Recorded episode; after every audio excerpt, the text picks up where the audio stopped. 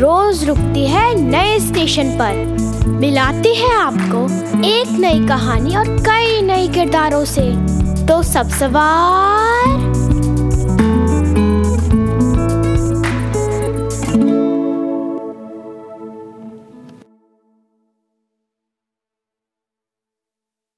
आज की हमारी कहानी है साइकिल पत्रिका से। इसका शीर्षक है बंदर बंदर क्यों हैं? और इसे लिखा है चंदन यादव ने।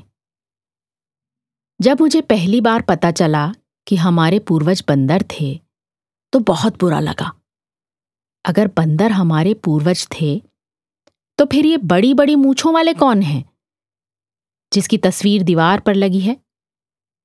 मम्मी कहती हैं, ये मेरे दादाजी हैं। टीचर ने यह भी बताया कि सिर्फ़ तुम्हारे ही नहीं सब इंसानों के पूर्वज बंदर थे। बंदरों से विकसित होकर ही इंसान बने हैं। ये तो और बुरी बात थी। मेरे दोस्तों के घरों की दीवारों पर टंगे तरह तरह के दादाजी सवालों के घेरे में आ गए थे। मैं दिन रात इसी बारे में सोचने लगा। अगर हम बंदर से इंसान बने हैं तो बचे हुए बंदर बंदर ही कैसे रह गए? मैंने पापा से पूछा। वो बोले बड़े होने पर खुद ही समझ जाओगे। पापा के पास ज़्यादातर सवालों का यही जवाब होता था।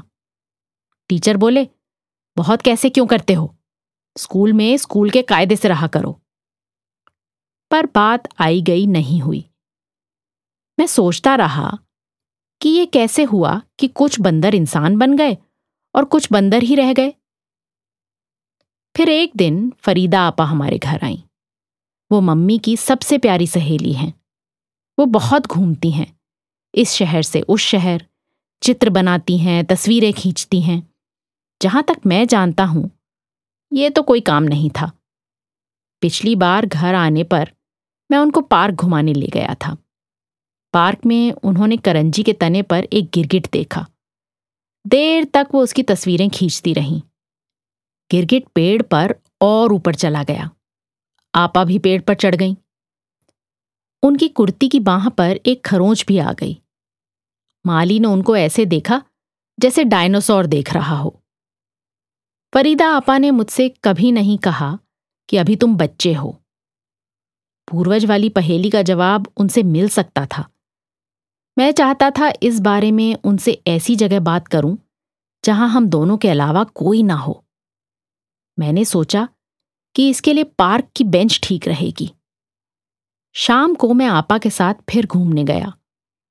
हम बेंच पर बैठे। मैंने पूछा, क्या यह सही है कि हम बंदर से इंसान बने हैं?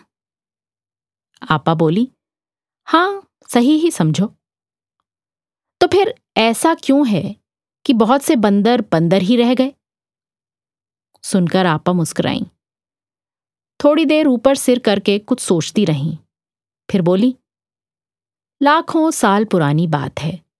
उस समय इंसान नहीं थे, सिर्फ़ बंदर थे। कुछ बंदरों को लगा कि बंदरों में मैनर्स नहीं हैं। अगर वो मैनर्स सीख लें तो बंदरों की इज़्ज़त में चार चाँद लग जाएँगे। इसके लिए एक स्कूल जैसा शुरू किया गया। इसमें बंदरों के बच्चे मैनर्स सीखने जाते थे। उस स्कूल का मानना था कि पेड़ पर चढ़ना, उछल कूद करना और हर समय अपना बदन खुजाते रहना गंदी बात है। अगर खुजली चल रही है तो सबसे छिपकर अकेले में खुजाना चाहिए। इस स्कूल का बहुत असर हुआ। बंदर ज़मीन पर रहने लगे। उन्होंने हर समय खुजाते रहना भी बंद कर दिया। इस तरह ये सब इंसान बनते गए। कुछ साल चलकर यह स्कूल बंद हो गया। इस स्कूल के कारण कई बंदर विकसित होकर इंसान बन गए। जो बंदर मानते थे कि जब खुजली चले तब खुजा लेना चाहिए, वो बंदर ही रहे आए। उस समय फरीदा आपा की कहानी पर कितना भरोसा किया था, याद नहीं है। अब जबकि मैं बड़ा हो गया हूँ तो मुझे लगता है कि फरीदा आपा ठीक ही कहती थीं।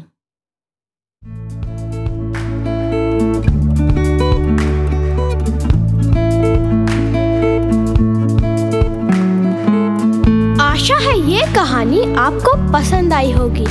ये कहानी आपके लिए लाए रेखता, नई धारा और प्रथम।